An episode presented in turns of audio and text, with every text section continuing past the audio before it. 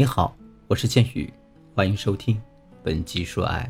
在前段时间结束的热播剧《三十而已》里，许幻山拥有顾佳这样的完美人妻，却还是出轨了刚毕业的女大学生林悠悠。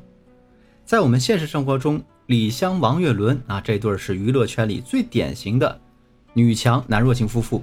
李湘雷厉风行、霸道强势、精明能干，她自己跟女儿这样说：“哎呀，我不挣钱，谁养你跟你爸？”但即便是这样，王岳伦还是在一八年被爆出与神秘女子摸腰搂屁股、酒店夜会三小时。近日呢，又再次被媒体曝光在 KTV 壁咚撩妹，疑似啊出轨了。这就不禁引起网友们纷纷热议了：在婚姻里，女人就一定不能比男人强大吗？戚薇与李承铉也是娱乐圈里典型的一个女强男弱型夫妇。啊，戚薇在外工作打拼，李承铉负责顾家带娃。可是呢，他们的感情却冒着粉红色的泡泡，不仅把女儿养得古灵精怪，彼此也仿佛一直处于一个热恋期。这到底是为什么呢？在《三十而已》里有这样一段剧情：顾家买的桌子到了，许幻山说帮他弄，结果顾家直接拒绝了，还说家里的什么东西是你装好的呀？净说大话。无独有偶。王岳伦也曾经对着镜头这样控诉，自己因为工作原因经常晚回家，回家太晚了，老婆就不让进门，只能在楼道吹着冷风过夜。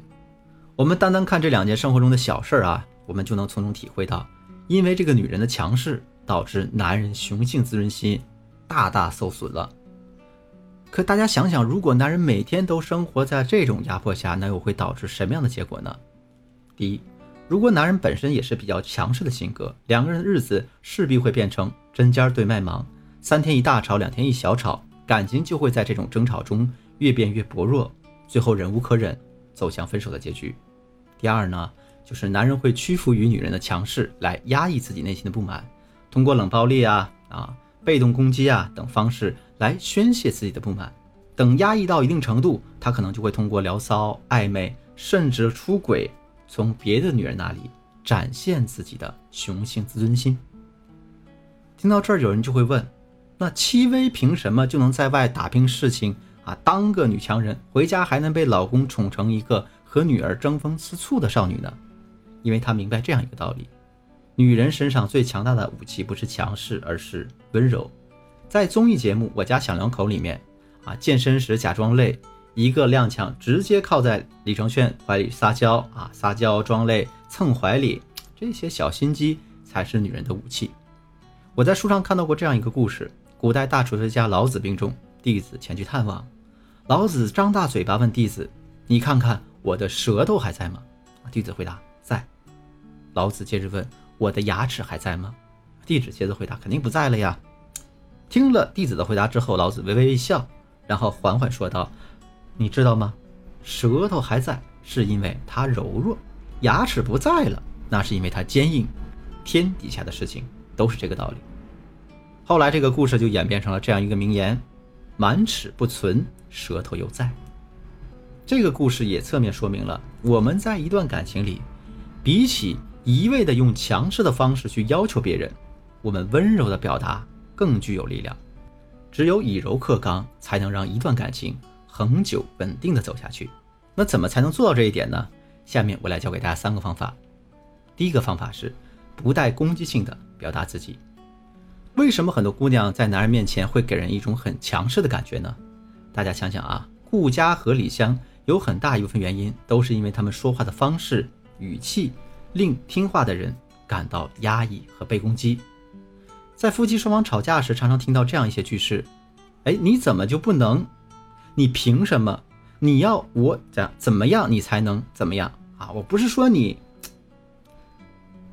当别人用这样的句式跟我们谈话时，我们都会感觉到对方的挑衅与压迫，从而我们自己也会有防备心理，拿这样的话去反击别人。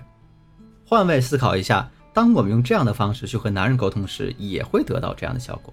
所以呢，我们一定要学会变换自己的句式，不带攻击性的表达自己。在这里，我给大家分享两个小窍门。第一，所有句式呢以我开头。比如说，你是不是忘买酱油了？改成酱油是不是忘买了？或者呢，我是不是忘记提醒你买酱油了？像这样去掉或者替换主语，哎，就去除了我们话语中的一个责备性，反而让对方觉得你挺大方的。第二呢，是把应该改成可以或者可不可以。比方说那件事儿你应该这样做，改成那件事儿可不可以这样做呢？这样呢，别人就会觉得你是在建议或者请求，而不是在命令对方。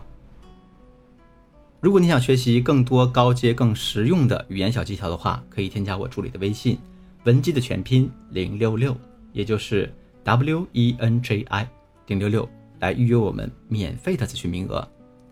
第二个办法是，大事有原则，小事会撒娇。性格强势的姑娘在处理事情的时候会有这样一个特点：得理不饶人。无论大事小事，她们非要去和男人分出胜负对错才甘心。其实啊。表面上看上去越强势的姑娘，内心就越敏感、脆弱，越缺乏安全感。她们只是想要用强势的方式来掩盖自己内心的缺失，因为她们害怕自己的脆弱不被外人接纳。这样的姑娘呢，一定要给自己树立这样一个观念：我们大事一定有原则，小事一定要学会撒娇。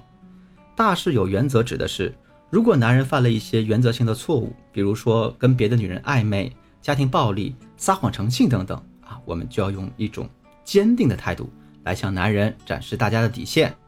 小事儿会撒娇，指的是平时生活中遇到一些小问题的话，要学会放下强势，多对男人撒撒娇，这样才会收获更好的效果。比如说啊，当你和老公因为一些小事儿发生口角时，你可以捏住他一角，可怜巴巴地说：“人家一个弱女子，哪里吵得过你这个啊国服第一狄仁杰呢？”再比如。当你大半夜想让你老公起床陪你上厕所时，你就戳戳他肚皮说：“哎呀，老公，外面有一只好大的妖怪。”哎，他说我如果去上厕所的话，必须得老公陪着，不然他会吃掉我。